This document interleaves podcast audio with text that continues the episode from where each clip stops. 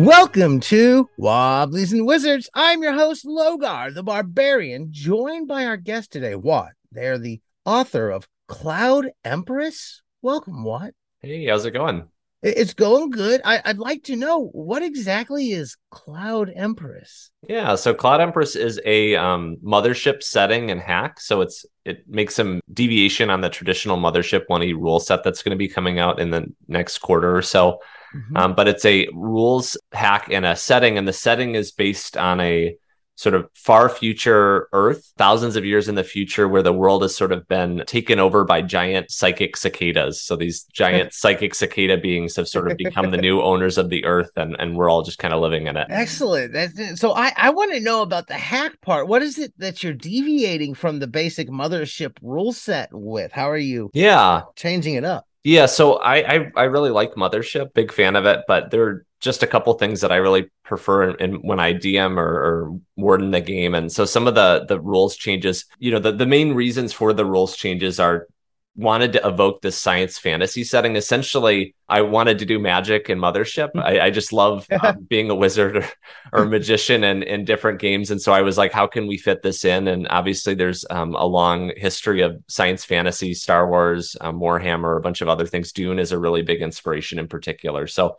how can I put magic into a Mothership setting that I think is interesting and makes sense and has good gameplay? And so first, redid the character sheets just to kind of evoke that science fantasy feel. Obviously, Mothership has a lot of really specific skills to the setting it's trying to create, or the sort of implied setting. Yeah. So changed a lot of skills. I changed the stats to mind, heart, strength, and speed. And so the heart skill is really the sort of spellcasting skill for that, or stat, I should say. And then changed some of the saves around to reality, fear, and body.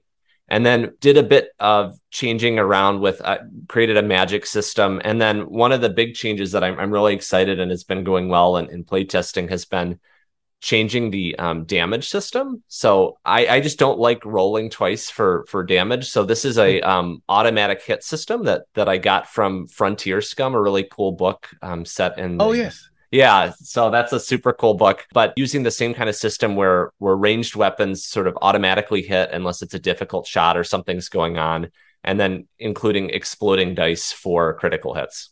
Oh, nice.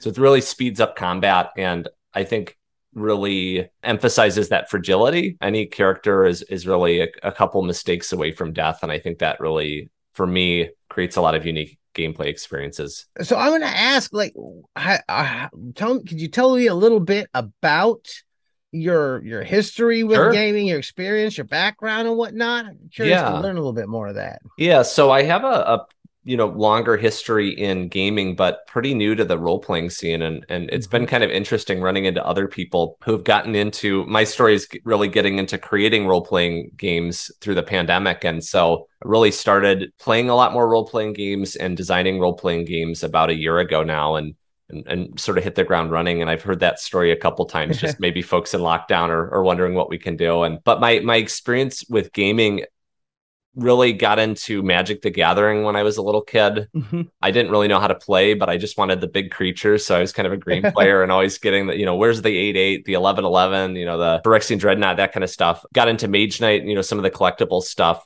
And board gaming was a big thing for me in middle school and high school, playing a lot of Risk 2210, Axis and Allies, Catan, those kind of things.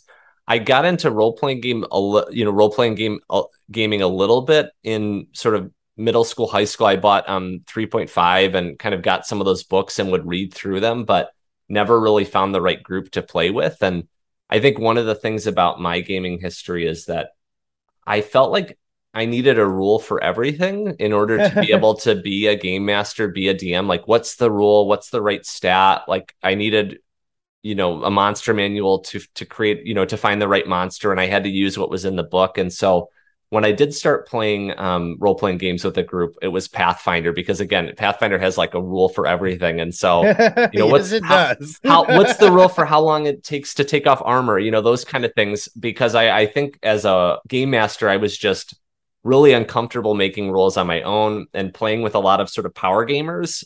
Yeah. So they were trying to exploit whatever system I was in. They were trying to figure out how to take advantage of dual wielding and all those sorts of things. And so I think the real change for me was started designing board games and got really into board game design. Spent many years doing that, 3 to 5 years doing that without much success. So I moved over to role-playing games, but got into Questing Beast, the YouTube series by Ben Milton, and started just reading OSR stuff with no intention to play it. But like I said, once the pandemic hit, I just thought, hey, I've got this creativity kind of bottled up and wanted to start creating sort of OSR-like games or rules-like games. Yeah, so that's kind of my journey through that. I'm curious what attracted you to that OSR realm of things. Like I said, having come from a space where I wanted a rule for everything, one of the things that was appealing about some Electric Bastionland, some of the OSR stuff, was just that it didn't have many rules. And yes, as I imagine becoming a busy adult, like if I was ever going to get a regular group together or play more, it was going to have to be a system that had less rules. The other piece was, I think I've sort of moved into a space that focuses more around telling interesting stories, compelling stories, and less about, the people I play with, the stories I want to explore are less around taking advantage of a rule system or combining skills into an interesting way. For me, computer gaming and console gaming, those kind of things have taken the space for some of the like power gaming urges I have and some of my friends have. So I'd like to know we talked a bit about your gaming background. What about your creative, like are you who's doing the art in all of these? Who's helping you? Or is it just all you, or how are? Yeah. So I've thought of myself as a creative person for a while. I'm doing most of the writing for the book.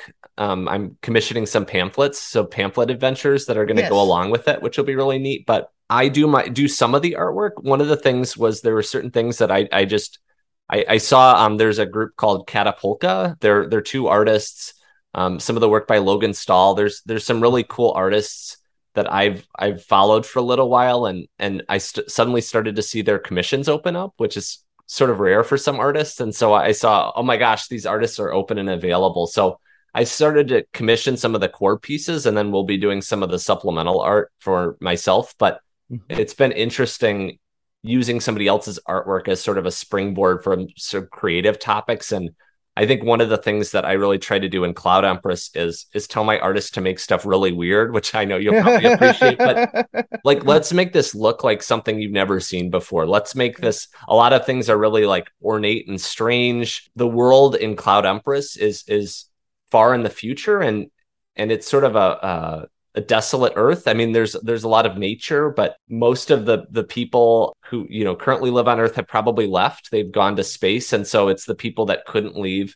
And so there's just a lot of stuff around. So there's not a lot of need to create things. It's sort of a retrograde society where the previous civilizations were very technologically advanced, and a lot of that knowledge has been lost. So people are really using those tools and holding on to them, treasuring them. One of the things that I really want to explore in Cloud Empress and in my work is thinking about ecological themes, the environment. And so thinking about a world that doesn't need to be as materialistic, can, sort of live more in harmony with our environment. That was something I wanted to explore in this book in particular too. Oh, I'm curious to know a little bit more about that. That sounds interesting.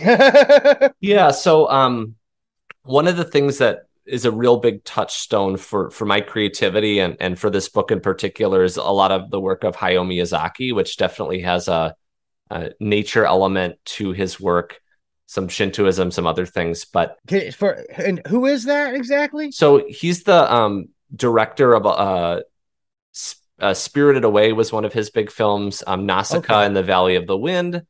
He also did Howl's Moving Castle. I'm trying to think of his other works.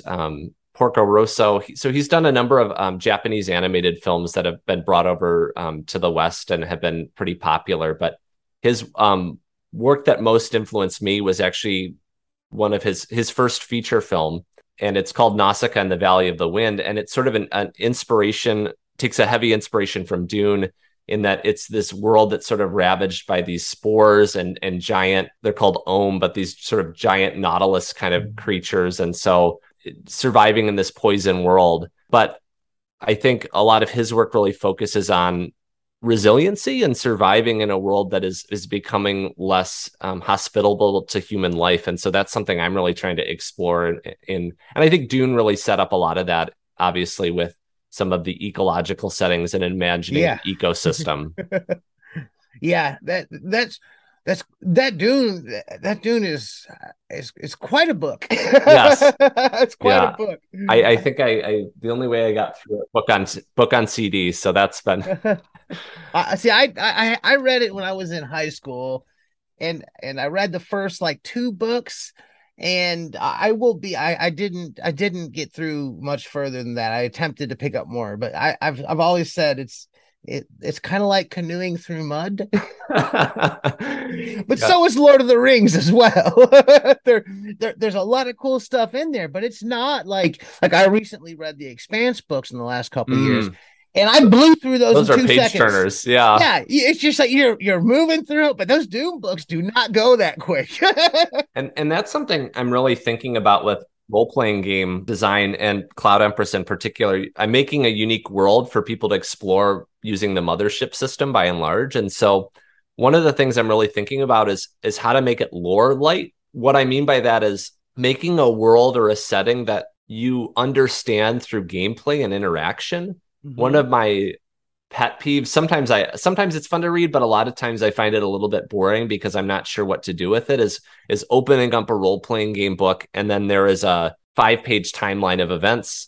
There's 20 pages of setting, lore.